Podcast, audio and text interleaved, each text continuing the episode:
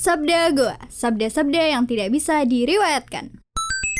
Kabarnya juga PDAM dari Yogyakarta ini meluncur ke Sungai Eufrat untuk Mengisi, Mengisi sungai sungainya ya. biar tanda-tanda keringnya hilang gitu. Kita isi benar. Terus ada yang mulai menjangkau sok-sokan, ayo anak muda kita melek politik. Ah nggak ngerti aku kalau Iya. lihat spanduk, poster, orang naik motor berisik itulah yang saya pilih.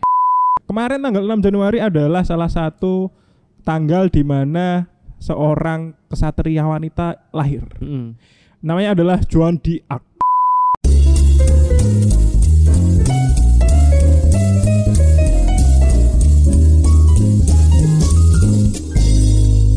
Selamat datang di podcast Sabda Gua, sabda-sabda yang tidak bisa diriwayatkan.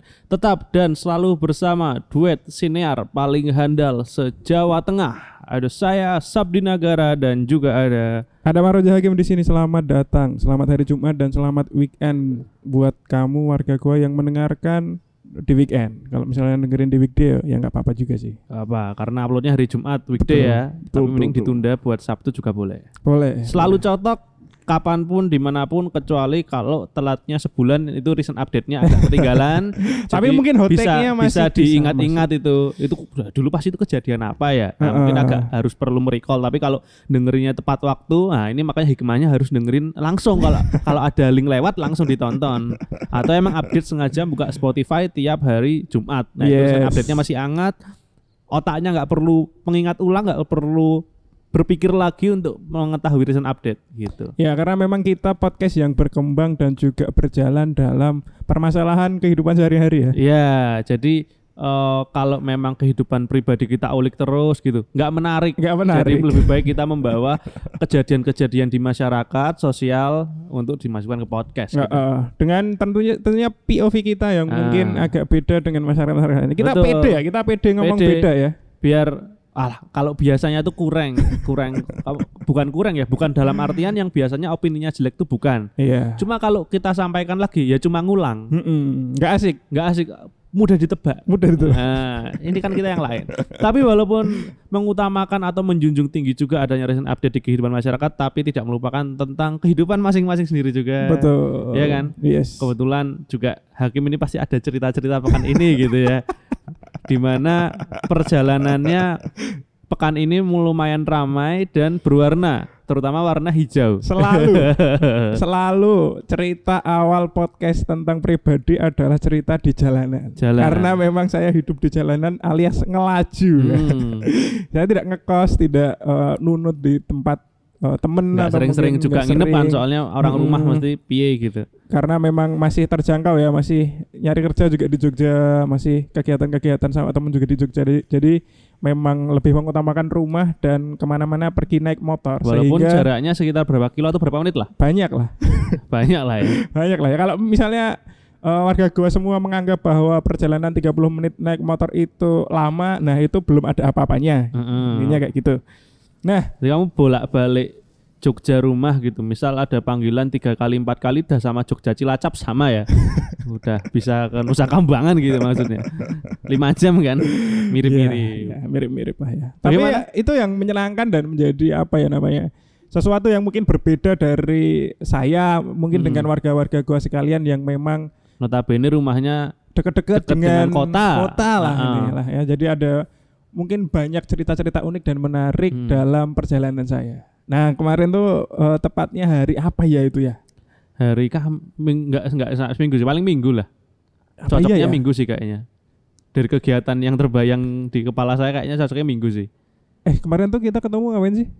itu latihan desain kan kamu kan sekarang pekan ini lagi eh, les ekstra keras gitu ya dan berusaha sangat sangat tekun untuk belajar desain Oh iya, Grafis ya, hari minggu, hari grafis. minggu, hari Bener, minggu, hari minggu kan? minggu, hari minggu. Hari Minggu eh, beberapa hari lalu memang sedang eh, OTW untuk bertemu sama mentor saya. mentor Eh, tempat ketemu itu ada di belakang isi ya. hmm, Ada sebuah kayak kafe keluarga gitu. sawah Eh, eh, yang mepet sawah gitu. Dan ya sekitar 30 menit lah dari rumah saya. Nah tuh isi sama rumahnya 30 menit bayang no padahal isi sudah kidul Ya, eh, seperti biasa melewati Jalan Parangtritis lah ya. Jalan Parangtritis sampai perempatan eh, mana ya itu? Perempatan. Nggak hafal, aku nggak hafal. Aku juga nggak Bantul hafal. sih. Oh, Ya. perempatan Manding. Manding. Oh ya, oke kerajinan kulit. Iya, betul. Perempatan Manding itu eh, kok banyak orang.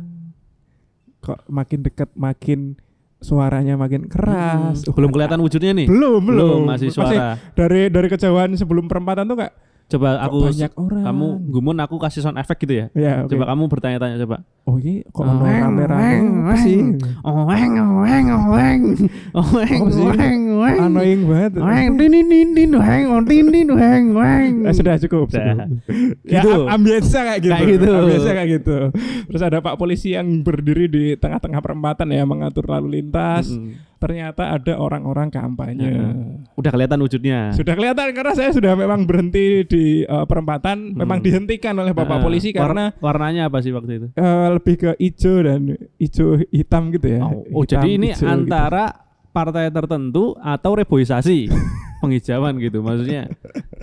Jadi memang perempatan itu ditutup dikhususkan untuk uh, orang-orang Lewat yang tadi. uh, uh, kampanye itu karena memang banyak banget orangnya dan saya memilih untuk belok kiri Hmm. alias yang saya harusnya bisa lurus bisa nge-save waktu sekitar ya 5 sampai 10 menit saya Tapi harus belok kiri dan muter. memutar muterin Ah. keramaian itu tadi Timbangannya bersama dan timbangannya mumet dan budek guys. dan dikira ikut rombongan kan. Padahal outfitmu waktu itu hitam juga, paling nggak ada yang Betul. tone-nya sama gitu. Soalnya aku hafal sehari-hari itu outfitmu tuh hitam gitu. Nanti kalau kamu bersama mereka ya ikut belair. Ah, Ya. ah, betul, betul betul betul dan itu loh masa masalahnya kan aku kan seorang pengelaju ya Mm-mm. pengelaju itu kalau biasanya di jalan ya daripada gabut Mm. pikiran ke mana-mana kan dengerin m- mendingan dengerin lagu kalau nggak podcast gitu ya Bener, pakai Jadi- TWS. Baseus. jadi selalu selalu itu udah jadi kebiasaan dan jadi tradisi bagi saya sendiri untuk mendengarkan rungon-rungon ketika Mm-mm. perjalanan Mm. Nah, itu biasanya itu saya ngedengerin podcast ataupun audio di lewat TBS itu biasanya volumenya hampir di 80, peringatan itu loh. 80 persen. Ya, mungkin 80 sekitar ya, 80 persen. mungkin Jadi ketika udah ada peringatan untuk eh, Anda mendengarkan audio lebih dari 80 desibel. Benar. Apakah Anda yakin Desibel akan po. Ngerti, intinya Satu aja ngerti. ngarang padamu iwak paus. intinya intinya kayak gitulah. Oke. Bahwa saya eh, volumenya di situ lah Hmm. sekitar 80 sampai 90. Itu ketika bertemu sama orang-orang yang kampanye ini audio di telinga Salah. saya enggak kedengeran. Heeh. Berarti itu orang-orang kampanye tadi headsetan juga enggak ya? saya kan saya kan orangnya kan eh, memang mencari sesuatu di jalan untuk kemudian diceritakan ya Heeh. dan seorang pencerita juga. Heeh. Nah saya itu kemarin pas di perempatan tuh nggak langsung belok kiri, tapi saya berhenti dulu, terus menyaksikan outfit-outfit dan eh, Iya. keunikan-keunikan yang orang kampanye yang lewat itu. Riset. Riset, Riset dulu. riset dulu.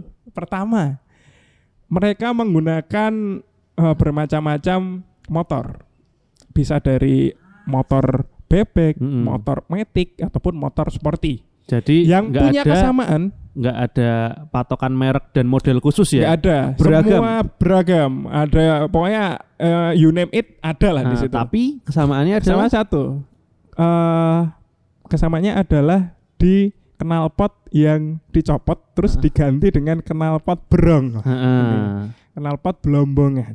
Itu walaupun metik tetap tetep diganti, belombongan. tetap belombongan. Itu yang pertama. Suara kenceng gitu emang sangat menarik minat masyarakat untuk Sebentar, mencoblos ya. itu hot take. Sudah, itu hot take. Belum sampai sana. Ini Heeh. baru riset Iya. secara visual dan Apalagi audio. Itu motor, kemudian outfit. Outfitnya jelas lah ya, eh, sangat melekat dengan partai tertentu. Ya Mm-mm. partai itu adalah yang ijo-ijo lah ya. Mm-mm. Dan eh, Republikan nggak pakai helm, nggak pakai helm. bebas dari apa yang namanya hukum ya, kebal hukum. Sementara. Kalau misalnya orang eh, orang-orang sekarang nggak pakai helm di perempatan ditilang lewat e-tilang di Hmm. foto, nah ini bingung yang foto polisi Hmm. tapi mending rasa ditilang. Ya kalau di Jogja kemungkinannya kan nggak di helm apa nggak ditilang pas helman ya pertama waktu kampanye beramai-ramai, Mm-mm. kedua ya jadi warga negara Gotham City kan. ya itu jokes lama lah. Yang ketiga adalah abdi dalam. Oh iya itu juga. Itu dalam kalau lo- udah pakai belangkon itu tapi sakti. kebal Arahnya hukum. arahnya itu biasanya arah Imogiri gitu. Imogiri atau sekitar eh, alun-alun lah ya. Alanan dulu ke arah selatan loh, Heeh. terus motornya Astrea Astrea lawas. Astra lawas atau vario vario yang 2010 Hmm. gitu lah. Bisa. Kerisnya udah di belakang gitu kan, apa namanya? Base ka- base kapan bajunya ya? Heeh, BSK bajunya. Anu, Ya.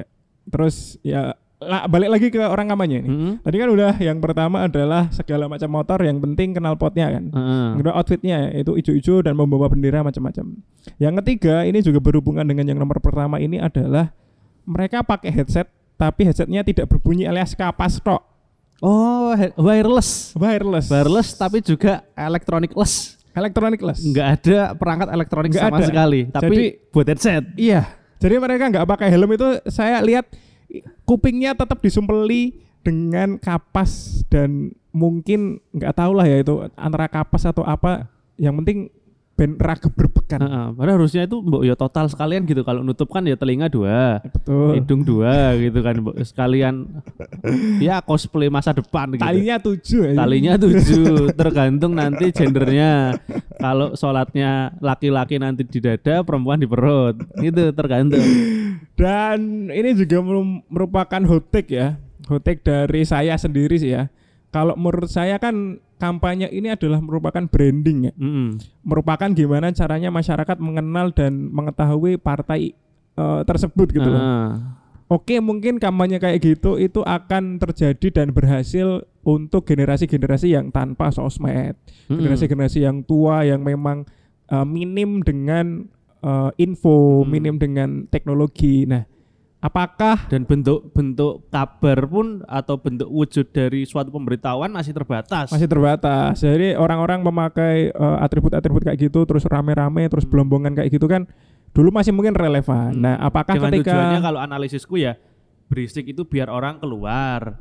Ah, Berisik biar orang keluar gitu. Dan kalau keluar orang lihat. mm, Kalau lihat ya orang bisa tahu Ya. apa yang dibawa gitu ya kan kayak gitu kan. Apakah mungkin kayak gitu masih relevan di masa sekarang? Oke. Apakah apakah orang-orang tersebut dan kayaknya orang-orang tersebut tidak akan bergerak ketika tidak diperintahkan oleh eh, apa yang ada di atasnya gitu ya. Ah. Ada apa yang mempunyai kedudukan lebih tinggi Hmm. daripada yang kampanye gitu kan. Hmm. Apakah orang-orang yang mel- melakukan dan membiayai kampanye tersebut itu tidak memikirkan bahwa branding kayak gitu tuh sudah kuno, sudah usang gitu loh. Ya, Itu sih saya sebagai generasi muda game kalau boleh jujur-jujuran dan mengeluarkan isi hati kecil saya itu ya kalau ada kampanye belombongan sama lihat apa tuh namanya eh banner-banner itu apa namanya Apa tuh? yang banner gede itu loh Banner. spanduk spanduk spanduk spanduk partai gitu Hmm. saya lihat wah partai ini. Wah ini yang kampanye weng weng partai ini. Saya coblos gitu. Saya yakin ini ini pasti pilihan yang tepat. Ini tidak akan salah untuk menjunjung kebijakan masyarakat yang yang zolim ini gitu. Emang generasi muda saya emang terpilihnya kayak gitu gitu Oh, Heeh, ber- jadi- berarti nggak pakai pendekatan-pendekatan di sosial media. enggak gitu, saya enggak? kalau ada yang buat video interaktif gitu ya Hmm. menyampaikan visi misi Hmm, nggak ngerti nggak dong nggak Oh, usah iya, lah ya? dilewatin terus ada yang mulai menjangkau sok-sokan ayo anak muda kita melek politik ah nggak ngerti aku kalau iya. lihat spanduk poster orang naik motor berisik itulah yang saya pilih Atau mungkin kalau misalnya eh, lebih ke masyarakat umum nih, masyarakat akar rumput kalau misalnya ada program-program dari partai misal eh, donor darah atau misalnya Hmm. sembako murah itu nggak nyampe ya. nggak nyampe lah Mungkin nyampenya lebih ke kayak belombongan gitu ya. iya ya it, it- itulah jadi diri kita Oh. kalau patokannya pemimpin bagus Hmm. calon-calon pemil apa ya pemegang kekuasaan di negeri ini yang bagus ya itu ya kampanye kayak gitu Oh, iya, sama buat bener poster yang mukanya gede Hmm, itu hmm, itu hmm, udah mutlak hmm, hmm. Itu Donald Trump dulu bisa jadi. Ya gara-gara kayak gitu kamu nggak pernah ke Amerika aja. Risetmu itu cuma di jalan manding parangtritis ya jelek. Donald Trump Boris Johnson Inggris. Kamu kira London nggak ada pelang dia? Ada Mas Boris itu ada gitu. Make Yogyakarta great again ya. iya. Ngeri ngeri ngeri ngeri. Tapi ya itulah ya, mungkin personal branding dari partai tersebut memang seperti itu Mm-mm. dan mungkin memang kalau saya itu- pribadi saya melawan kamu saya itu strategi itu strategi yang sangat visioner sampai kapan pun selalu visioner sampai kapan pun kawan yang akan dilakukan tetap relevan ya. selalu Tetap relevan. pilihanku ya emang dari situ kok seru seru seru. seru. Ah ya udahlah, saya tidak jadi tidak jadi mendebat. ya tapi kamu tahu lah ya maksudnya lah ya ya ya tahu lah ya, tahu kalau misalnya ya memang eh, kayak gitu tuh kita sangat mendukung sekali ya. Ini aku gak sarkas lah, aku ini emang Oh, ya, benar benar, benar. Kita Support aku. Support, support, support. Iya kan? Kamu lihat spanduk langsung yakin kan? Ini pemimpinku yakin gitu kan? yakin saya. Apalagi gitu. kalau uh, mukanya ada tiga per empat di uh, spanduk gitu. Heeh. Kamu Vi- Visi misinya kecil, cuma di pojokan gitu.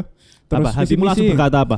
Ini oke banget sih. Nah iya itu maksudku itu oh pak ini pak ini nih mantep kayak gitu walaupun mau track recordnya beliau dulu pernah ditangkap atau emang nggak pernah kerja pada periode pertama karena biasanya periode kedua nyalon lagi gitu selagi mukanya masih gede di spanduk saya pilih Selagi masih banyak motor belombongan yang kampanye secara rombongan, itu dipilih. gitu. itu dipilih Oke. Oke. Oke. oke Resolusi yang cukup bagus ya. Eh, iya udah lah ya ya udah nggak usah ngelawan masyarakat lah gitu kalau udah jalannya kayak gitu ya kita ikuti alurnya Kita kita alurnya aja. penjunjung apa-apa, nggak budaya yang elok tuh kayak gini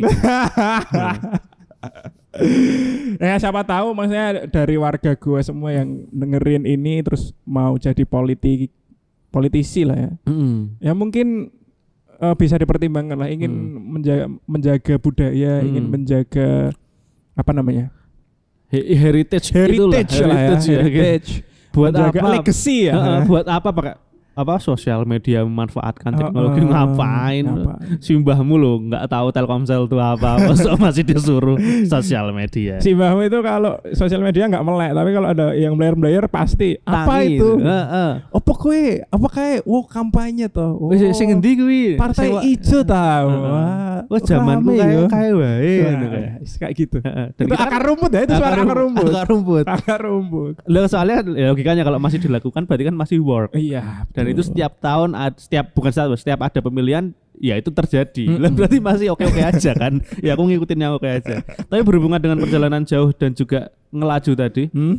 kemarin Hamin satu aku melakukan debut eh, jagung manten ke teman kampus debut jagung mantan. Iya, Siapa yang nikah?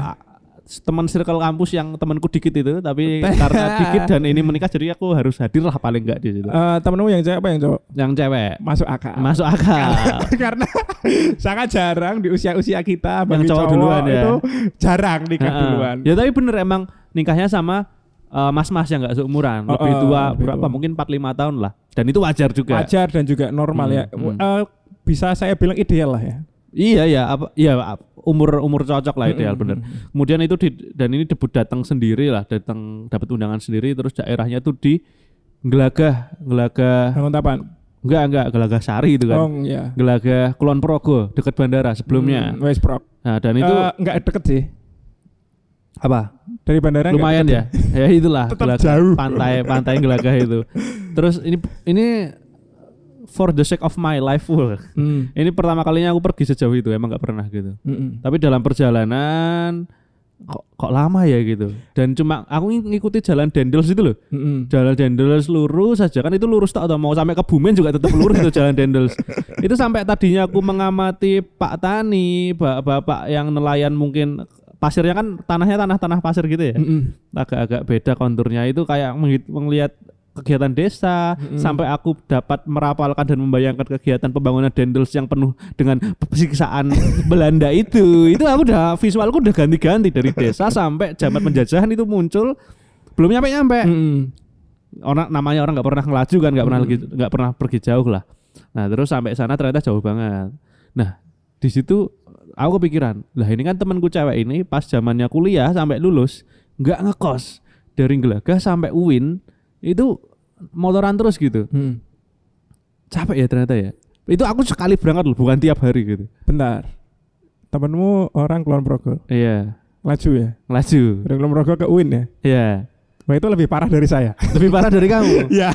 dan secara ini bukan diskreditkan eh, gender atau gimana tapi secara kekuatan fisik Iya. emang menjadi fakta kan emang laki-laki lebih kuat lah ya secara kekuatan fisik ya kalau kita emang bicarakan yang lain ya jangan dibandingin terus aku sama atlet basket Amerika perempuan ya enggak maksudnya secara umum secara umum Mm. besar bukan personal nah ini, tetap kuat loh emang emang Oh, salut nih aku Respect sih. Mm-mm, aku pas sampai sana lagi eh Dian aku baru sekali sini cuma manten dan aku nggak nggak berpikir akan ke sini lagi gitu Hmm. ini anak tiap hari dari UIN ke rumah Mungkin itu alasannya mengapa dia setelah lulus langsung menikah. Iya ya. Karena mau ngelaju meneh. Ya mending di rumah aja. Mending di rumah aja atau Dan- mungkin disopiri uh, bojone saiki. Bisa juga benar. Dan mungkin jadi alasan juga bahwa ada perbedaan tipe Hmm. dari mahasiswa yang laju dengan notabene ambillah jaraknya lumayan jauh Hmm. sama mahasiswa yang ngekos. Oh. Eh, ini berdampak pada tipe-tipe mahasiswa ketika di kampus. Mm-mm. Be- Dan- behaviornya. dan nggak bisa disalahkan juga ya karena ada alasan jarak ini bisa tak amati loh kalau mahasiswa yang laju itu nggak bisa dibilang mayoritas nggak aktif dalam organisasi intrakampus. Hmm. Kalau yang ngekos itu jadi aktivis banyak gitu. Seneng banget gitu. Kenapa ya? Dari Eh, jarak itu gitu. Bercermin dari, saya kamu sendiri ya. ah. Bercermin dari saya sendiri memang saya tidak ikut eh, UKM ataupun grup kampus. ya. Ah, ah. Ketika saya berangkat habis mandi kemudian ngelaju dengan waktu 45 menit dari rumah udah wangi, udah rapi, tidak berminyak. Nah, itu sampai kampus udah kucel lagi. Mm-mm. Terus ketika pulang eh, jam sore, jam 5, jam 4 gitu, badan tuh rasanya udah pegel-pegel. Sab. Mm-mm. Itu masih harus menempuh waktu sekitar satu jam lagi karena barengan wong-wong mulai pabrik, Benar. wong-wong buruh eh, pulang dari kerja, kemudian di jalan yang macet-macetan lagi itu sampai rumah udah rasanya kayak eh, diantemi sak kecamatan. Ah, jadi udah Jadi tinggal mem- mending, aja ya? eh, memilih untuk eh, mengistirahatkan diri karena Betul. memang aku merasa bahwa kuliah itu ya tujuannya kuliahnya. kuliahnya. Kalau misalnya relasi koneksi itu ya Hmm. ya itu eh, Mungkin hal lain. Mungkin lah. minusnya emang tidak bisa sebanyak relasi itu. Iya. Tapi kan harga yang harus dibayar ya tadi kesehatan. kesehatan, Bro. Kesehatan. Jadi kalau kita breakdown mungkin eh, stereotipe kegiatan aktivis kan bisa jadi rapat di kopian sampai malam gitu ya atau berada di untuk yang UKM tertentu bisa di kampus sampai malam bahkan menginap gitu. Dengan juga ada beda perizinan orang tua ya. Mm-mm. Kalau ngekos kan ya tentu Anda tidak telepon setiap saat untuk izin ngapa-ngapain kan. dan juga Sama mungkin di rumah kan ditunggu ya kabarnya. Heeh, mungkin kalau misalnya di kos itu mungkin nggak ada kegiatan lain ya. Mm. Jadi mereka eh, cenderung untuk menghabiskan waktu ke Kegiatan positif. kegiatan positif di Misalnya kampus. organisasi. Heeh, kalau misalnya kalau ngekos kan cuma misal bangun Ah. pagi nyapu eh, ruangan 5 kali 5 misalnya Ah. itu udah gede kan kos gede kan 5 kali 5 Kalau di rumah Rumah kan nggak nyapu, bantuin ibu juga. Nganter adik kalau nganter punya. adik kalau punya. Jadi macam-macam ada banyak komponen dan Ah. juga banyak faktor yang membuat orang-orang dengan eh, kuliah pulang kuliah pulang atau kupu-kupu ini Nah. ya apa ya? Memilih untuk menjadi Mm-mm. mahasiswa kupu-kupu. Jadi tidak ada nilai buruk dari organi mahasiswa yang ikut jadi aktivis maupun mahasiswa yang jadi kupu-kupu Ada. karena kegiatan apa Tetap ada. tetap ada. Apanya tadi yang ngomong apa ya? Nggak ada hal buruk, tetap ada. Maksudnya ada ada perbedaan minus plus tadi mungkin Ah, ah. yang kupu-kupu nggak ada koneksi. nggak ada koneksi tapi kesehatannya bisa lebih dijaga. Ah. Jadi maksudnya tidak bisa memandang eh, satu tipe mahasiswa ini dengan dengan satu kacamata. nah satu kacamata buruk tadi misalnya. Jadi Tapi kalau aku punya latar belakang alasan kenapa mereka melakukan itu gitu. Heeh, aku aku malah dari mahasiswa kupu-kupu ini lebih ke mempertanyakan sih. Kenapa kalau misalnya eh, ikut organisasi kampus gitu, rapatnya rapatnya sampai malam itu ngebahas apa sih? Enggak tahu sih. Karena aku walaupun rumah deket tapi pulang juga. Apa apa apa urgensinya rapat Kan kita tiap pulangnya hari? kan kita pulangnya bareng. kita nongkrongnya juga bareng. apa apa urgensinya rapat tiap malam, tiap hari sampai jam 12 sampai jam 1 itu ngapain? Kalau misalnya rapat terus nggak nemu solusi ya udah. ya mungkin aku nggak tahu kontennya juga sih ya. Ngapain? Kalau di wilayah sini tuh ya ada basa-basi, pintu kopas, apalagi sih? Eh, Belandongan, bener-bener kayak gitu-gitulah tempatnya Bijong. rata-rata yang bisa close to- tokonya tuh close order tapi tempatnya nggak tutup. Betul. Mato 24 jam. Ma tuh bener kayak gitu-gitu. Mato tutup ketika azan. Mm-mm. ah, ya nggak tutup tapi tetap ada orang kan? Ada. Ya berarti nggak tutup dulu. Open order. Oh tetap open order. Ketika ketika eh, ketika tutup tuh cuma pas adzan doang. Habis itu buka lagi. Buka lagi. Orang gila, bisnis, bisnis. Orang Madura, Bro. Hah? Punya orang Madura, Bro. Oh ya, emang jam tidur biologisnya beda mungkin. mungkin kan. Ya gitulah. Eh, warung kelontong aja buka 24 jam. Iya. Apalagi warung kopi. Bukanya cuma kalau lagi ada pengajian tuh ditutup baru tuh. Ah, ya antar penjual juga tuh. Ya, ada itu ya di rumahnya mingguan muter tuh loh arisan di rumah siapa tapi sekalian solawatan gitu loh. Gitu. Itulah, itulah. Itu sudut pandang ngelaju dan ngekos gitu. Tapi eh gimana bahagia menyaksikan teman yang eh, seangkatan Ya, menikah? bahagia. Bahagia tidak ada kesedihan. Ya mau sedih apa? Dan Nggak, mau dan mau netral apa? Ya nggak ikut bahagia aja. Maksudnya apa, apakah eh, kebahagiaan dari orang yang menikah itu tersalur kepadamu atau enggak gitu? Enggak, apakah aja. kamu pengen eh, lantas pengen meminang seorang anak? Gua nggak biasa aja. Nek yang tersa ter apa tadi? Tersalurkan enggak? Hmm. Ikut bahagia iya tapi enggak tersalurkan. Oke. Nggak usah bahas ada siapa di sana. Iya kemarin ada. Iya, oke. Eh, pacarmu dengerin podcast nggak sih? iya paling tapi kan yuk Oke langsung ke recent update sosial media. Ada apa saja pekan ini Hakim?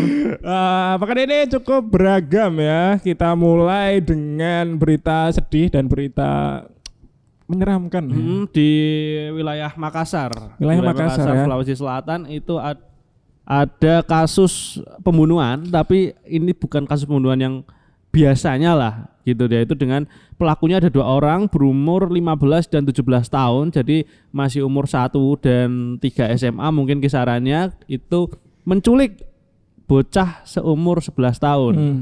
jadi kayak emang temenan gitu. Ada video CCTV-nya soalnya emang kayak main bareng. Bukan menculik yang disergap itu bukan, Hmm. tapi lebih kayak ditipu diajak main bareng gitu loh. Mm-mm. Kemudian dibunuh dengan cara dibanting kepalanya sampai meninggal. Kemudian tujuannya apa nih motifnya anak 2 SMA dan satu SMA ini bunuh anak SD gitu. Ternyata motifnya adalah mau diambil ginjalnya lalu dijual. Nah, tapi udah kadung ketahuan oleh pihak kepolisian dan mayatnya juga eh, ketemu jenazahnya. Kemudian eh, terus gimana nih seorang anak SMA mau jual ginjal? Gimana linknya gitu? Maksudnya kan di Shopee nggak bisa, di Tokped ya dilarang gitu kan. Terus di mana caranya? Yang free ongkir juga gimana kan? Nah, ternyata mau dijual di satu web nggak disebutkan namanya apa Anggap Tapi- saja deep web lah ya. deep web tapi aku juga nggak yakin anak satu SMA buka deep web Mungkin bisa ngulik Mungkin bisa ya. ya. Tapi mungkin masih karena belum nonton deep, deep banget kali oh, ya deep-deep masih banget, tutorialan gitu nah Oh, oh. pas mau dijual dan kok adanya udah ada jenazah dan belum diambil ginjalnya tapi pas mau dijual ternyata webnya tutup Ya kita nggak boleh ketawa. zong enggak aku menertawakan nasib sial dari pelakunya Tapi kan bajingan juga, Iya. ngebunuh anak orang. 11 tahun loh bro. 11 tahun dan yang bunuh masih SMA loh Eh, pertama, pertama Hmm. kita kita berbela-sungkawa dan eh, ikut berduka cita ya Untuk atas adik kematian ya. eh, adik yang berumur 11 tahun. Yang kedua adalah tolong kalau misalnya warga gua punya sanak saudara Hmm. yang mungkin sudah di eh, pegangi HP, sudah Hmm. dikasih HP da- sedari dini ini Hmm. tolong pengawasannya. Hmm. Jadi pasti soalnya referensinya dari yang namanya mau jual di web ya referensinya dari internet kan Betul, betul. Ini adalah salah satu apa ya kasus di mana seorang anak yang lepas dari pengawasan orang tua sih kalau menurutku sampai membunuh sampai membunuh. Dan yang kedua adalah ini untuk semua semua orang ya. Kalau misalnya kamu ingin berbisnis dan melakukan suatu penjualan, pastikan ada pasarnya dulu. Mm-mm. Jangan sampai kalau misalnya kamu nyekel pitik terus tak beleh, pada kamu pasarnya tutup. Iya. Aja. Jangan. Kalau bisa itu malah bukan tutup lagi game, pasarnya hilang. Jadi kayak kamu mau ke pasti gitu ya, mau jual apa kayak burung atau kucing atau apa atau kucing nggak boleh diperjualbelikan ya. Wah, tergantung. Katanya adopsi kalau sekarang mah istilahnya. Bodoh amat. Benar. Adopsi hewan dengan biaya ya. nah, terus ya mau jual apa ternyata pasarnya hilang gitu. Bukan tutup tapi hilang Hmm, wujudnya. Itu mungkin nasib dari si anak SMA pelaku pembunuhan ini. Dan itu juga kalau misalnya mau dibawa ke hukum belum nyampe lah ya. Mm-mm. Belum 17 tahun juga kan kalau satu SMA itu masih 16 kan. Ya, 15 16 kan. 15 sama 17 pelakunya. Dua orang. Oh, dua orang. Dua orang satunya 17, satunya 15. Oh, yang 17 paling itu bisa Nah, sih. Nah, tapi umur tidak menentukan kebodohan, Kim. Betul. Jadi bisa jadi umur yang lebih tua bukan jadi semakin matang dan mengetahui bagaimana benar buruk, bisa Hmm. jadi tetap bodoh yaitu ada tragedi dari tokoh Bukan apa sih? tragedi. Bu- Kejadian Bukan tragedi. atau apa? Peristiwa penunjukan kegoblokan Dari public figure public figure. bernama Ria Ricis. Eh, inisial aja lah. RR. RR. Nah, Walaupun tadi udah disebutin, heeh. tapi nggak apa-apa semua orang udah tahu. tahu. ya itu dengan konten ya, konten di Konten, YouTube channelnya konten. yang view-nya jutaan banyak tapi menter- memen- mempertontonkan kegiatan-kegiatan ekstrim nggak Mhm. masalah sama suaminya plus anaknya. Nah, ini. Nah, anaknya paling berapa bu setahun apa berapa? Ya masih bayi lah ya. Lima bulan, Pak. Lima bulan Lima bernama bulan. Moana gitu. Namanya nama namanya bagus. Namanya bagus. Kegiatannya juga cocok kan. Cocok. Ada apa ski air, Ski air. apa namanya Moana tuh kan yo memang harus dekat dengan air Memang adventure banget gitu. adventure banget harus menyelamatkan bumi itu kayak kisahnya Maksudnya gini loh, gini. Mm-mm. eh, tentu saja dong nama Moana itu diambil dari film Disney Mm-mm. yang berjudul Moana, Moana juga. juga dan mem- me- mengambil eh, Latar latar, tempat ya? belakang dan latar tempat itu suku adalah Maui, suku Maui dari di Hawaii, Hawaii. Hawaii, Amerika Samoa atau Mm-mm. atau Melanesia lah bisa Mm-mm. jadi Nah, di situ adalah ceritanya kan aku kebetulan juga nonton Moana. betul bagus Filmnya bagus, filmnya bagus, sangat ya oke lah ditonton. Bareng dijadiin nama juga nggak masalah Nggak bagus masalah, juga. masalah. Tapi ketika film itu diputar, yang pertama kali masuk ke ingatan saya adalah ketika Moana mainan air. Moana mainan air itu udah bisa jalan, Udah alias bisa enggak jalan. lima bulan enggak juga. lima bulan jadi tetap Betul. pengertian ini ya Maksudnya- nama dan filmnya ternyata kurang cocok ya Enggak apa-apa ambil namanya, Heeh. enggak masalah dong. dan itu mainnya kecek-kecek di air pantai, bukan naik jet ski atau lumba-lumba ditumpaki Betul, Pak. bukan. Betul. Jadi secara media kendaraan dan juga umur udah nggak akurat dari inspirasi tadi film, betul. Mm, Nah, mm. Maksudnya Moana di filmnya kalau masih bayi juga nggak terus dicemplung ke laut gitu. iya, Nggak, bukan. kan? Walaupun dekat dengan alam. Iya benar. Tapi ya nggak apa-apa lah ya Nah. dari ya ada peningkatan gitu loh dalam Da- hidupnya Ria Nah. Ricis itu dari Jadi dulu. daripada kita ikut menghujat gitu kayak halayak netizen biasanya, lebih baik kita bantu list olahraga ekstrim lain gitu. Heeh. Ada apa game misal game boleh. Eh, bisa untuk mungkin mengajak anak eh, lima bulan Anda Heeh. untuk melakukan surfing. Surfing boleh. itu yang dekat masih dengan- dekat dengan air ya. Hmm, tapi kalau air biasanya deket dengan kontur-kontur bebatuan yang keras gitu. Jadi Hmm. baiknya ya rock climbing atau sekaligus kegiatan olahraga parkur untuk Moana. Hmm, hmm, cocok. bisa juga. Itu mungkin ada eh, ide untuk mungkin bulan ke-6, ke-7 dan ke-8 Hmm. lah ya. Eh, saya sih saran juga mungkin untuk mengembangkan kerjasama dan juga eh, sisi rasa teammates ya. Hmm, Jadi mungkin ada kerjasama antar tim gitu ya. hmm. Lebih ke polo air mungkin Polo ya. air juga bisa dekat dengan air, Hmm. bisa jadi prestasi juga. Mm-mm. Tapi dengan stamina Moana dengan berbagai kemampuan olahraga tadi yang Mm-mm. diajarkan untuk prestasi individu yang lebih tinggi ada olahraga yang saranku cocok lah untuk umur sekitar nanti kalau udah setahun lah. Oh, apa tuh? Triathlon. Oh, triathlon. Triathlon, Betul, renang betul. kuat. Renang kuat. Jogging dari latihan parkour stamina macam-macam otot Mm-mm. oke. Naik Betul. sepeda pasti lima bulan aja naik jet ski bisa, masa setahun naik sepeda belum bisa. Betul. Triathlon. Triathlon ya. Oh, Jadi untuk Mbak RR gitu, Mm-mm. kita nggak ngecek, Kita nggak ngecek. kita nggak marah-marah. Kita Enggak, nggak marah-marah. Anak, anaknya sampean kok. Anaknya sampean Malah itu kita juga hak sampean. mendukung Betul. dengan ngelis olahraga ekstrim saran dari kami kayak gitu. Maksudnya ketika banyak orang di luar sana yang mungkin menghujat Mbak Ria Ricis atau Hmm. mungkin juga banyak juga yang pro pro, pro kontra kan, ada Hmm. yang mendukung, ada yang uh, menghujat, ada yang marah-marah, ada juga yang oh nggak apa-apa Mbak Ria Ricis semangat kontennya kan banyak gitu. Nah, kita adalah salah satu pihak yang memberi saran untuk Konten Moana, berikutnya. Heeh, konten berikutnya Hmm. dan juga saran-saran olahraga yang mungkin cocok untuk Hmm. dilakukan Moana begitu.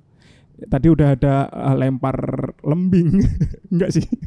Apa tadi polo air, Polo air. terus uh, triathlon, Hmm. terus ada Parkour juga gitu ya. parkour, rock climbing, ada juga uh, surfing ya. Hmm. Nah, mungkin itu uh, ide-ide olahraga untuk Moana ya Mbak Ria Hmm. Ricis. Semoga Mbak Ria Ricis mendengar podcast kita. Amin. Karena kita support loh, Support. support. Kita nunggu konten-konten itu. Biasanya- Kapan lagi lihat kan? Biasanya kan kalau misalnya public figure uh, blunder kan yang diupload diupload di uh, sosial medianya kan yang support support doang. Mm-mm. Ya ini bisa jadi diupload. Kita mah pansos gitu. Oke cukup Mbak RR silahkan dijalani sarannya kalau mau gitu. Heeh. Terus yang wah ini recent update ketiga paling mengkhawatirkan Mm-mm. baik bagi kita sebagai manusia di Indonesia dan juga di dunia yaitu ada penghijauan gitu. Berubahnya ekosistem Arab menjadi padang rumput di beberapa wilayah. Setelah kita membahas tentang ekologi ya. Benar kemarin ternyata ekologinya berubah bukan dalam arti membaik ya. bisa jadi selama ribuan tahun, jutaan tahun Arab, Jazirah Arab kayak gitu ya, bisa terbilang tingkatnya kering gitu, ya emang cocoknya kayak gitu bisa jadi. Mm-mm. Nah, ini berubah jadi hijau dan kalau ditelaah kita sebagai umat muslim kita, kita kan Islam nih Kim ya. Itu menjadi salah satu tanda-tanda dari kiamat. Mm-mm. Nah, jadi kiamat waduh, udah muncul tandanya di tanah Arab. Eh, respon Ya. Sabdi gimana? Responku ternyata tandanya juga udah muncul di Indonesia. Eh, ngapain? Kemarin ada yang bermegah-megahan membangun masjid Hmm. dari Bogor ya, udah di recent update kemarin dibahas gitu kan. Mm. Eh, Bapak pemimpin RK. Bapak Bapak RK kan salah satunya tidak tidak apa ya mengin, tidak mengindahkan kesejahteraan masyarakat sekitar masjid Hmm. dan bermegah-megahan dalam bangun masjid ini salah satu tandanya lah. Jadi ya kita bisa nantikan gitu bisa jadi ada orang live IG gambarnya orang berjenggot turun dari langit itu. Nah sekarang HP kan nggak pernah lepas dari tangan game. Betul. Bisa betul. jadi kejadian turunnya orang berjenggot itu direkam bisa jadi. bisa jadi. Heeh. Tapi kalau menurutku ya, menurutku ada dua eh, bukan dua, ada perbedaan di mana eh, Jazirah Arab ini tumbuh rumput sama orang yang bermegah-megahan membangun masjid. Mm-mm.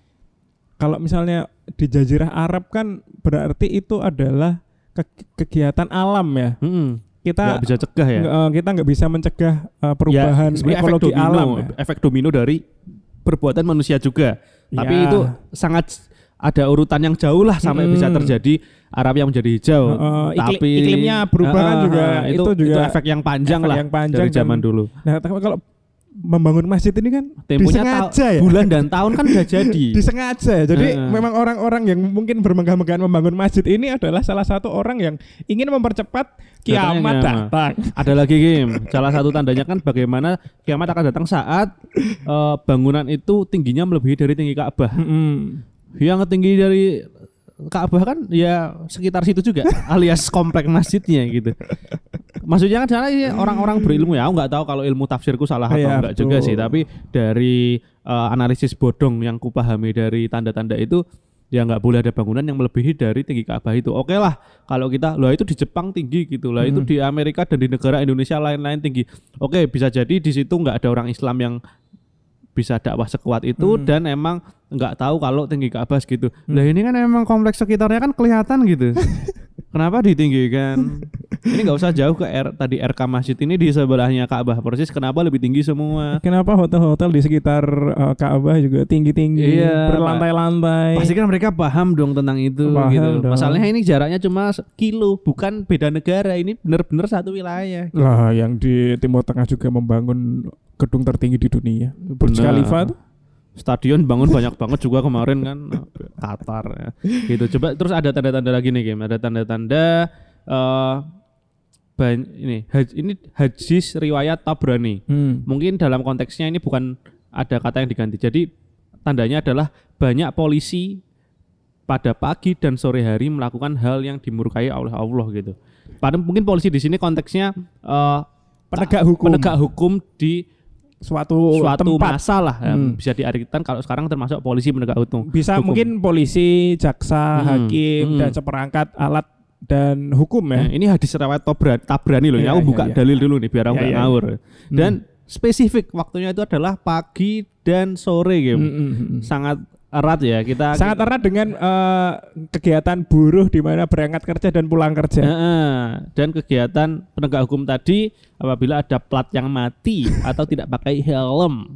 Apakah itu termasuk hal yang dimu- dimurkai? Tidak tahu. Tapi bisa jadi itu rutinitas. Dimurkai kita. Ah. Tapi mungkin kan ya itu kan hukum manusia ya. Heeh, beda-beda lah. Kan ada hadis juga yang eh, ngomongin kalau misalnya jangan mempersulit orang lain. Mm, Misalnya kalau emang bentuk tilang tadi ada hal yang dimurkai, berarti dengan adanya kemajuan mempercepat kiamat tadi lewat ada penghijauan Arab, ada masjid yang bermegah-megahan, ada yang bangunan melebihi tinggi Ka'bah. Ini ada yang memperlambat Kim akhirnya. Apa tuh? Eh tilang kan jadi nggak pagi dan sore setiap saat. yang penting kan udah ganti konteksnya. Ya, alhamdulillah, Ya, ya, kan? alhamdulillah lah ya. ada yang mau apa ya? Mengurangi Eh, lah, mengurangi, ya, kecepatan mengurangi tadi. kecepatan. Tapi kalau dilihat dari tanda lain ya itu kan sering dengar tuh ada yang perbandingan perempuan dan laki-laki banyakan perempuan Hmm. dan perbandingan adalah dengan 50 perempuan hanya ada satu laki-laki yang Mm-mm. memimpin. Mm-mm. Nah, ini insya Allah ini masih agak jauh karena perbandingannya menurut statistik times.com, aku nggak tahu yang buat ini umat siapa, Mm-mm. tapi perbandingannya saat ini adalah serasa 101 laki-laki berbanding 100 perempuan. Jadi masih lebih banyak laki-lakinya. Mm. Jadi nunggu Arab jadi hutan Amazon kayaknya. Kalau rumput-rumput kayaknya belum. Iya. Jadi gitu ya. Jadi dengan berita eh, tanda-tanda kiamat yang mulai muncul, ternyata ada juga hal-hal yang memperlambat yaitu jumlah yang tanda-tandanya belum memenuhi kayak jumlah perbandingan laki-laki dan perempuan dan juga eh, hal-hal yang dimurkai pagi dan sore sekarang udah hilang. Mm-mm. Jadinya elektronik lah, setiap saat bisa. Mm-mm. Ya nggak apa-apa lah ya. Kabarnya juga PDAM dari Yogyakarta ini meluncur ke Sungai Eufrat untuk Mengisi, Mengisi sungai ya. sungainya biar tanda-tanda keringnya hilang gitu. Kita isi benar.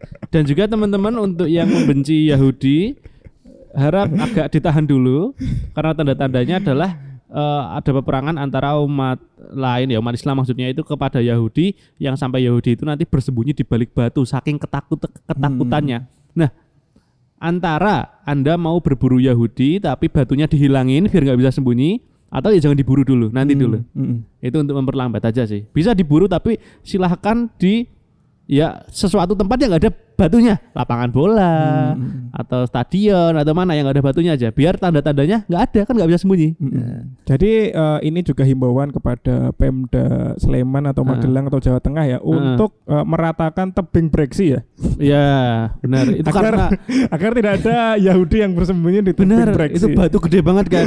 Kalau sembunyi kiamat itu berarti bisa jadi. Ya benar benar benar benar. Udahlah ya. Udah gitu aja. Kita hotik tentang kiamat dan tanda-tandanya.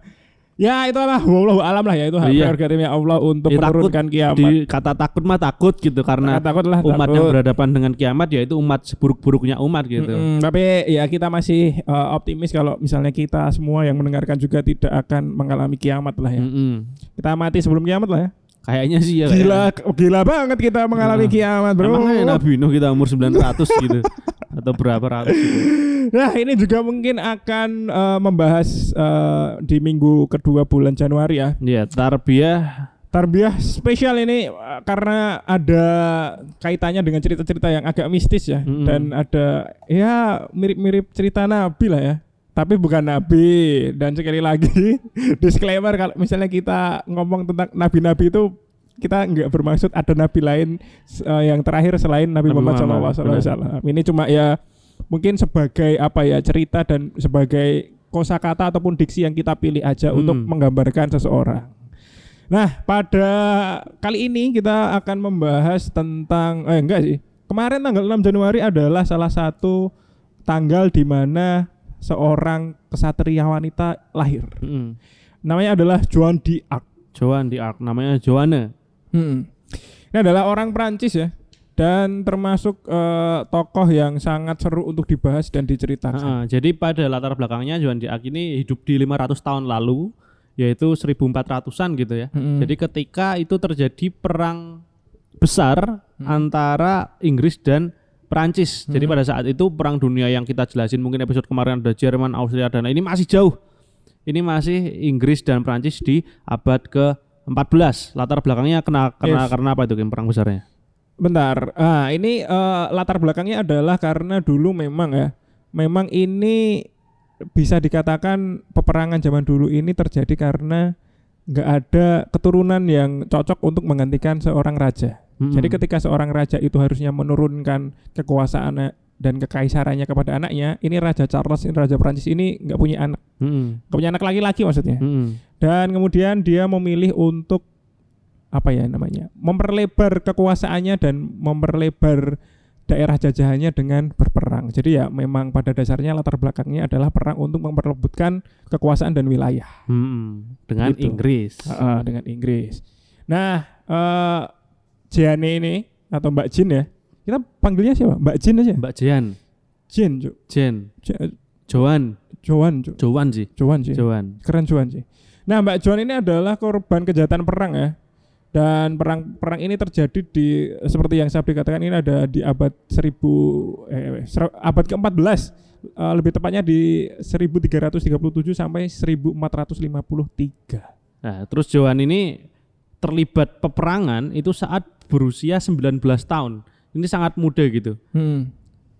dan latar belakang dia itu 19 tahun bukan dalam artian punya privilege. Mm. Bisa jadi mungkin disangka oh 19 tahun masuk militer dan oke gitu. Apakah orang tuanya militer juga? Enggak gitu. Ayahnya adalah pemilik perkebunan dan peternakan dan juga bekerja sebagai pengumpul pajak dan penjaga keamanan di Domremy Prancis. Ya, nah, kemudian perang 100 tahun ini dari antara perang besar Inggris dan Prancis ini membuat keluarga Joan harus berpindah-pindah tempat karena desanya dibakar oleh musuh yaitu Inggris dalam artiannya. Mm. Dan hanya salah satu bentuk kekerasan yang pernah ia alami itu ya kayak gitu. Dan Joan member- memberanikan diri, nah ini dengan dengan dia dendam ya dengan Inggris gitu karena desanya tempat tinggal selalu dibakar, harus berpindah-pindah terus. Pada 1429, Joan berani masuk istina- istana untuk bertemu Raja Charles Mm. ketujuh. Nah, dia menyamar sebagai laki-laki agar bisa diterima. Dan Joan Joan ini Mbak Joan mengaku mendengar suara malaikat yang memintanya untuk ikut perang membela Prancis. Jadi setelah melewati beberapa pemeriksaan untuk memastikan bahwa Joan bukan penyihir alih-alih Kristen Tulen, Charles dan para penasihatnya mengizinkan sang perawan Orleans untuk bertemu. Jul- Julukannya sang perawan Orleans. Nah ini perlu digarisbawahi juga ya kenapa eh, Mbak Joan ini harus menyamar dan eh, mengendap-endap masuk ke dalam eh, apa ya nama bisa dikatakan barak militernya Perancis ya karena memang dulu pada saat itu orang-orang yang berperang itu laki-laki Mm-mm. dan wanita masih di ya derajatnya tidak sama-sama sekarang Hmm. memang masih bisa dikatakan di derajatnya masih di bawah laki-laki yang hanya sebagai ya orang rumah lah dalam tanda kutip ya Hmm. nanti masak terus menyiapkan perlengkapan dan macam-macam jadi memang ada perbedaan derajat pada zaman dulu dengan sekarang nah Hmm. Mbak Jen ini menyelinap dan kemudian masuk ke dalam barak militer ketemu eh, King Charles ke-7 ya kemudian menganggap bahwa dia bilang kalau saya mendengar suara ilahi gitu kemudian dianggap sebagai penyihir juga Iya. kemudian dites oleh ya ustadznya lah ya. Hmm. ustadz Prancis pada waktu itu Kiai Prancis ya. Mm-mm, Kiai Prancis tapi ternyata malah eh, berbalik dia Christian Tulen yang suka baca-baca Alkitab ya mungkin Hmm. nah ini juga eh, menarik ya menariknya karena eh, Mbak Joan ini mengaku bahwa dia bisa mendengar suara ilahi Hmm. Kenapa bisa menarik? Karena mungkin ya ini diceritakan dalam uh, buku juga ya. Bukunya bernama Joan of Arc uh, by herself and her witnesses. Ini pada buku yang diterbitkan pada tahun 1962 oleh sejarah asal Prancis dan pendiri Center of Jean d'Arc di Orléans. Namanya Regine Pernod. Nah, eh, buku itu menceritakan kalau misalnya Mbak Jian ini pertama kali mendengarkan suara itu ketakutan. Nah, pada suatu siang di musim panas, si Mbak Jen ini sedang ada di taman dan suara-suara tersebut terdengar dari sebelah kanan dari tubuh Mbak Joan. Nah, suara itu di- disertai sinar terang kata Mbak Joan. Eh, Dan Mbak Joan yakin bahwa suara itu adalah kiriman Tuhan dan Hmm. bukan eh, itu adalah salah satu suara malaikat. Wah, ngeri banget. Ini wawancaranya gimana ya abad ke-14 ya? Itu mungkin tertulis ya, tertulis di Oh. buku ya. Itu da- tertulis di dalam buku yang telah diterjemahkan ke dalam bahasa Inggris oleh Edward Hyams. Nah, kayak gitu. tak kira wawancara gitu. Eh Mbak gimana pas dengerin itu gitu? Saya takut waktu itu gitu. Mau gimana? Waduh. Ini kalau misalnya kita bisa tarik ya, ini kan di tahun 1400-an ya. Hmm. Dan nabi terakhir kita yaitu Nabi Muhammad SAW itu Tahun 500-an. Mm, tahun 500-an. Ini kalau misalnya ditarik Mbak Joan lahir 1000 tahun lebih awal gitu ya. Hmm. Mungkin Mbak Joan ini bisa dikatakan nabi kali ya. Saingan itu. Saingan. Sama-sama Mungkin dengar suara ilahi. nabi yang tidak diceritakan dalam Al-Qur'an kan Ah. dia nabi dan rasul kan ada 25 tuh. Hmm. Dan itu yang hanya diceritakan dan disebutkan dalam Al-Qur'an dan eh, hadis sendiri juga mengkonfirmasi bahwa Ada banyak. ada banyak. Nah, Dan mungkin setiap umat itu punya pemimpin atau utusan dari Allah masing-masing. Iya benar. Nah ini Mbak Juan ini kalau misalnya lahir seribu tahun lebih muda, mungkin bisa dikatakan sebagai nabi. Ah. Karena apa? Karena eh, pertama dia masih menjaga kesuciannya, Ah. dia eh, mendengar suara-suara dari ilahi dan juga dia yang seru ini juga ini nanti dia kalahnya cuma ceritakan. hatinya nggak dicuci. Kolbunya nggak diangkat, dibuka, dicuci. Kalahnya di situ. Kal- ceritanya kurang di situ. Jadi kalau masalah rivalitas umat ya masih me- menang Nabi kita. Iya, karena Itu ini, kalau seribu tahun lebih muda, tapi kan enggak. Ah, Jadi kita nggak percaya kalau Joan Nabi bukan. Eh, eh, ini juga eh, cerita yang bisa mungkin dalam tanda kutip mengkukuhkan dia sebagai nabi karena cerita kemenangan perangnya. Mm-mm. Setelah dia disetujui untuk masuk militer pada umur 19 tahun loh. umur ini. 19 Wanita loh ini. dan dikasih pasukan kecil. Oh, Maksudnya iya. bukan sendiri, bu, dia bukan jadi kroconya, dia diberi pasukan kecil juga Mm-mm. kepercayaan. Mm-mm. Ya karena tadi mungkin alasan religiusnya mantep, jadi coba dicoba-cobalah sama King Charles Mm-mm. dikasih pasukan kecil dan berhasil memenangi beberapa perebutan lokasi yang eh, kontroversial antara Inggris dan Prancis pada saat itu. Bener. Dan satu lagi yang sangat oke menurut gue ya. Ini merepresentasikan Islam banget. Hmm, piye. Jadi Mbak Joan ini tidak langsung menyerang orang-orang Inggris yang menduduki Orleans. Hmm. Nah, pada Oh, ini- bulan Maret ini ya. Sejak itu ya perang beberapa tempat dia menang, Hmm. kemudian dia dikasih tugas, ayo rebut tempat bernama Orleans. Kabupaten Orleans Heeh. gitu. Di mana itu eh, lokasi yang sangat penting untuk kepemimpinan antara Inggris dan Prancis. Jadi, Strategis lah. strategis lah, Mm-mm. ya benar. Dan ini juga eh, salah satu cerita yang eh, highlight-nya paling tebal ya Hmm. dari cerita Mbak Joan ini. Nah, Mbak Joan ini nggak langsung menyerang orang-orang Inggris yang menduduki Orleans. Hmm. Pada bulan Maret ya, tahun 1429 ini dia buat ultimatum dulu Ke Inggris. ke orang yang menduduki Orleans tadi. Heeh. Ke Inggris ya otomatis. Ya, dia mau eh, bikin ultimatum terus meminta pemimpin Inggris untuk pergi dari Orleans dan membiarkan kota tersebut dalam situasi damai seperti Umar bin Khattab. yang nek mau pergi pergi dulu, kalau enggak ya tak dorong untuk pergi gitu ya. Betul. Jadi tidak mengutamakan jalur kekerasan dulu. Ini saya ngomong baik-baik dulu nih, walaupun niatnya juga kurang baik sih kalau ngusir orang ya. Tapi ada metode itu ya. Jadi memang eh, strategi perang dari Mbak Jan ini sangat wah respect lah. Mungkin kalau ditulis lagi dibacanya lebih detail di buku tadi ya, buku Hmm. yang lama. Mungkin ada tidak boleh membunuh perempuan dan anak kecil, tidak boleh merusak rumah ibadah Eh, gitu. Tidak boleh Mungkin. membunuh eh, medis gitu. medis gitu. Tidak, tidak boleh mem- membunuh orang yang sudah mengalah Heeh. gitu. Ini Mbak Jan. Kalau iya, tapi kan kayaknya enggak. Nah, tapi eh, ultimatum dari Mbak Jan ini tidak dihiraukan oleh Adipati Bedford ya. Pemimpin dari Orleans namanya Pak Bedford ya. Betul. Nah, si Jen ini ngirim ultimatum lagi. Nah, ini surat ketiga. Dia sampai ngirim ultimatum tiga kali. Ini Surat ketiga dan surat terakhir ini Joan memeri- eh, Mbak Joan ini memperingatkan Adipati Bedford akan ada pertumpahan darah dan korban jiwa jika ia tetap mengabaikan peringatan halus tersebut. Sangar. Sangar. Ultimatum tiga kali. Ditolak baru Ditolak. wah berarti ini Sampai udah nggak bisa kali. habis. Saya Sangar. akan menyerang gitu ya. Nah, eh, ancaman tersebut tidak diurutkan lagi oleh Adipati Bedford ya dan menganggap eh, bahwa si Jan ini cuma pelacur ya, perek lah. Mm-mm. cuma eh, untung-untungan aja kemarin menang menang di beberapa peperangan dan pertempuran. Lalu eh, Mbak Jan ini langsung melancarkan serangan lah itu. Nah, dan kebetulan eh, hari H penyerangannya ya, hari ada ada dua hari peperangan dan hari H pertama peperangannya itu eh, setelah misa pagi. Hmm. Setelah saya kurang tak kurang paham lah kalau konversinya ini ibadah setara dengan apa. Pokoknya ini ya salah satu ritual dari Hmm. eh, ibadah Kristiani ya. ya mungkin Misa pagi bisa itu bisa dikatakan sholat duha lah ya. Mm, bisa mungkin saya kurang tahu maaf gitu Eh, misa pagi kemudian memimpin pasukannya untuk mengepung pemukiman di Orleans Hmm. karena tadi sudah ditolak ya kita serang kemudian eh, setelah dikepung hari pertama hari kedua juga setelah misa Hmm. wah ini orang harus ibadah dulu baru nyerang ya ini Mbak Joan nyerang Inggris dengan cara jembatan-jembatan yang biasanya untuk eh, dilalui jadi untuk jalur transportasi Hmm. wah itu dikepung dan dikalahkannya di situ Hmm. dan apa yang dilakukan setelah menang, Mbak Joan menyempatkan diri ke tepi ladang anggur, ke tepi ladang anggur di kota Orleans tersebut, kemudian berdoa dan bersyukur, kemudian melancarkan itu ya bentuk syukur kemenangan tersebut. Weh, Wah, ini jadi emang sujud syukur lah ya. heeh, setelah peperangan berhasil menguasai tempat, dia ke kebun anggur untuk bersyukur. Sangat keren. Nah, Mbak Joan. Mbak Joan. Nah ini adalah cerita yang eh, paling besar highlight-nya ya, ya dari cerita wilayah Joan. Orleans. Orleans, tapi nggak berhenti di situ. Ada juga wilayah lain kayak eh, Patai, ada juga Jargo dan juga eh, Burgundi.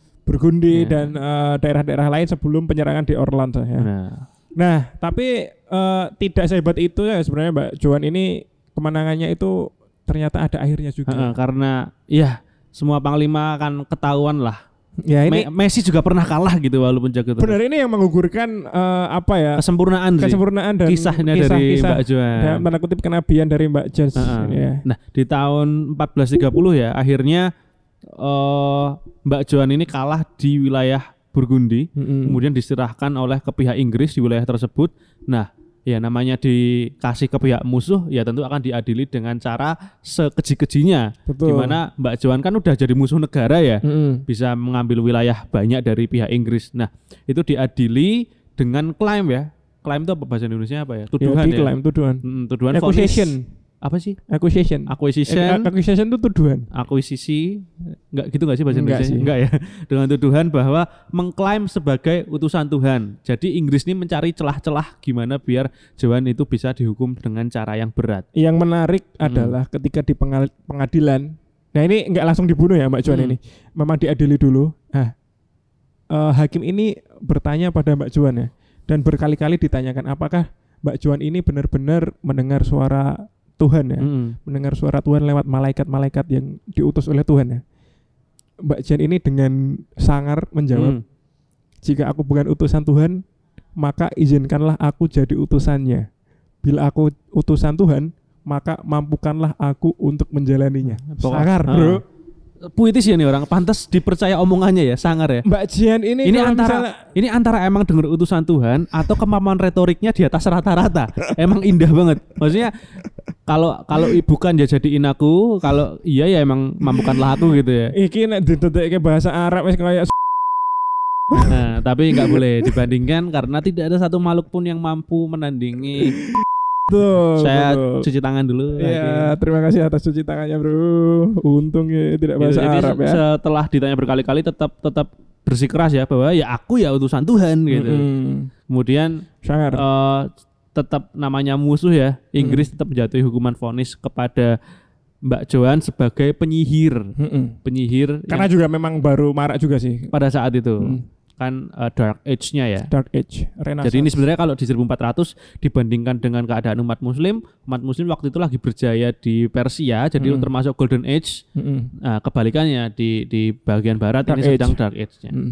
Renaissance loh. Renaissance peralihan antara bangkit dari Dark Age ke Gold Age-nya, Golden Age-nya di barat. Betul. Nah, tapi memang tidak sedikit ya teori-teori tentang kematian Mbak Joan Hmm. ini. Selain eh, dibakar ini juga ada yang bilang kalau misalnya Mbak Joan ini hidup sampai usia 57 gitu. Hmm. Tapi akhirnya juga tidak terbukti. Nah, jadi memang pembuk- pem- pembuktian yang paling valid dari kematian Mbak Joan adalah divonis jadi penyihir, kemudian dibakar sebanyak tiga kali bersama kucing karena waktu itu kucing dianggap sebagai media untuk pemujaan eh, setan lah atau atau atau peliharaan dari penyihir yang identik lah pada Betul. saat itu. Jadi untuk pencinta kucing gitu ya. Pada saat itu mungkin sangat tertekan melihat kucing banyak dibakar gitu. Jadi nggak cocok hidup di tahun 1400. Jadi bener lah layarnya 2000 tahun 2000 sampai 2005 lah cocok. betul, betul, betul. Mungkin bisa di cancel ya dulu Hmm. tentang kekaisaran Inggris ini. Apa? Nah, kan dulu membakar Bener, kucing. cancel culture ya. Rajanya diturunin bukan karena perang besar tapi karena kucing. Nah, balik lagi ke Mbak Joan. Mbak Joan ini juga te- ah, akhirnya tewas di Rouen pada tanggal 30 Mei tahun 1431. Tepat ha- eh, akibat menghirup asap tadi ya, kata seperti kata Sabdi Mm-mm. yang dibakar kucing tadi ya, Hmm. dibakar sama kucing.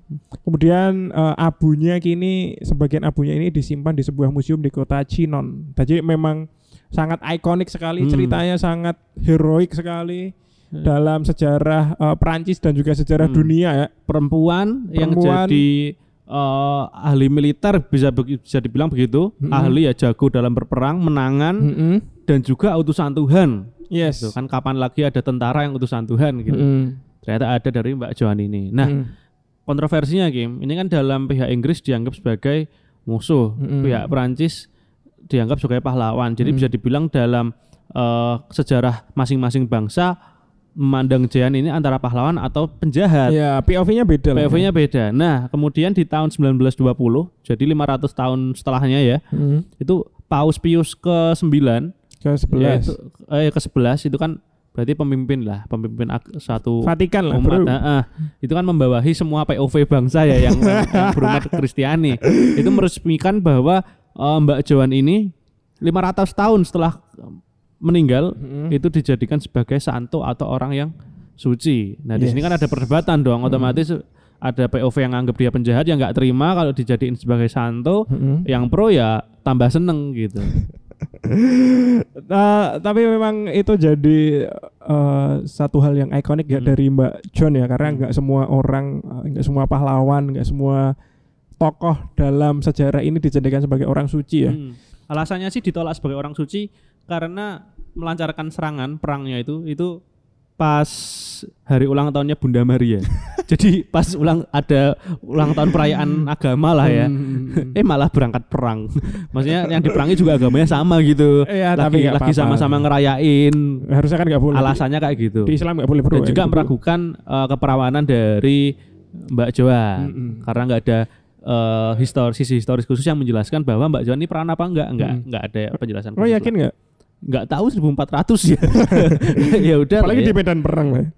ntar deh ini empat yang jadi kontroversial kan 1400 nih Hmm. ini yang ribut aja 1920 loh itu tetap 100 tahun yang lalu tetap lama ini Nah kemudian eh, Mbak Jen ini juga dijadikan patung juga ya. Mm. Patung eh, di dalam katedral Notre Dame di Paris Perancis. Jadi memang impactnya sangat luar biasa. Juga dapat kita teladani ya Hmm. tokoh eh, Mbak Jian ini untuk bukan jadi nabi palsunya. Kita Iya, pura-pura denger apa ayat-ayat Tuhan itu bukan seperti bukan, itu. tapi lebih ke perjuangannya gimana. Perjuangan dia mungkin mendapatkan hal yang setara Hmm. terhadap laki-laki dan perempuan dulu. nasionalisme. Nasionalismenya kemudian juga kepandaian sih kepandaian dan strategi perangnya itu juga boleh. Kita bisa ambil strategi ya, strateginya. Kita bisa bisa ambil spirit ketekunan spirit belajarnya ketekunan lah. belajarnya dan juga semangatnya dalam hidup lah ya. Hmm. dan mungkin seperti itu saja karena sudah satu jam juga mungkin hampir satu jam. Kita nggak mau lama-lama jadi thank you for listening just in case you don't listen to us again good morning good afternoon and good night よろしくね、グラムします。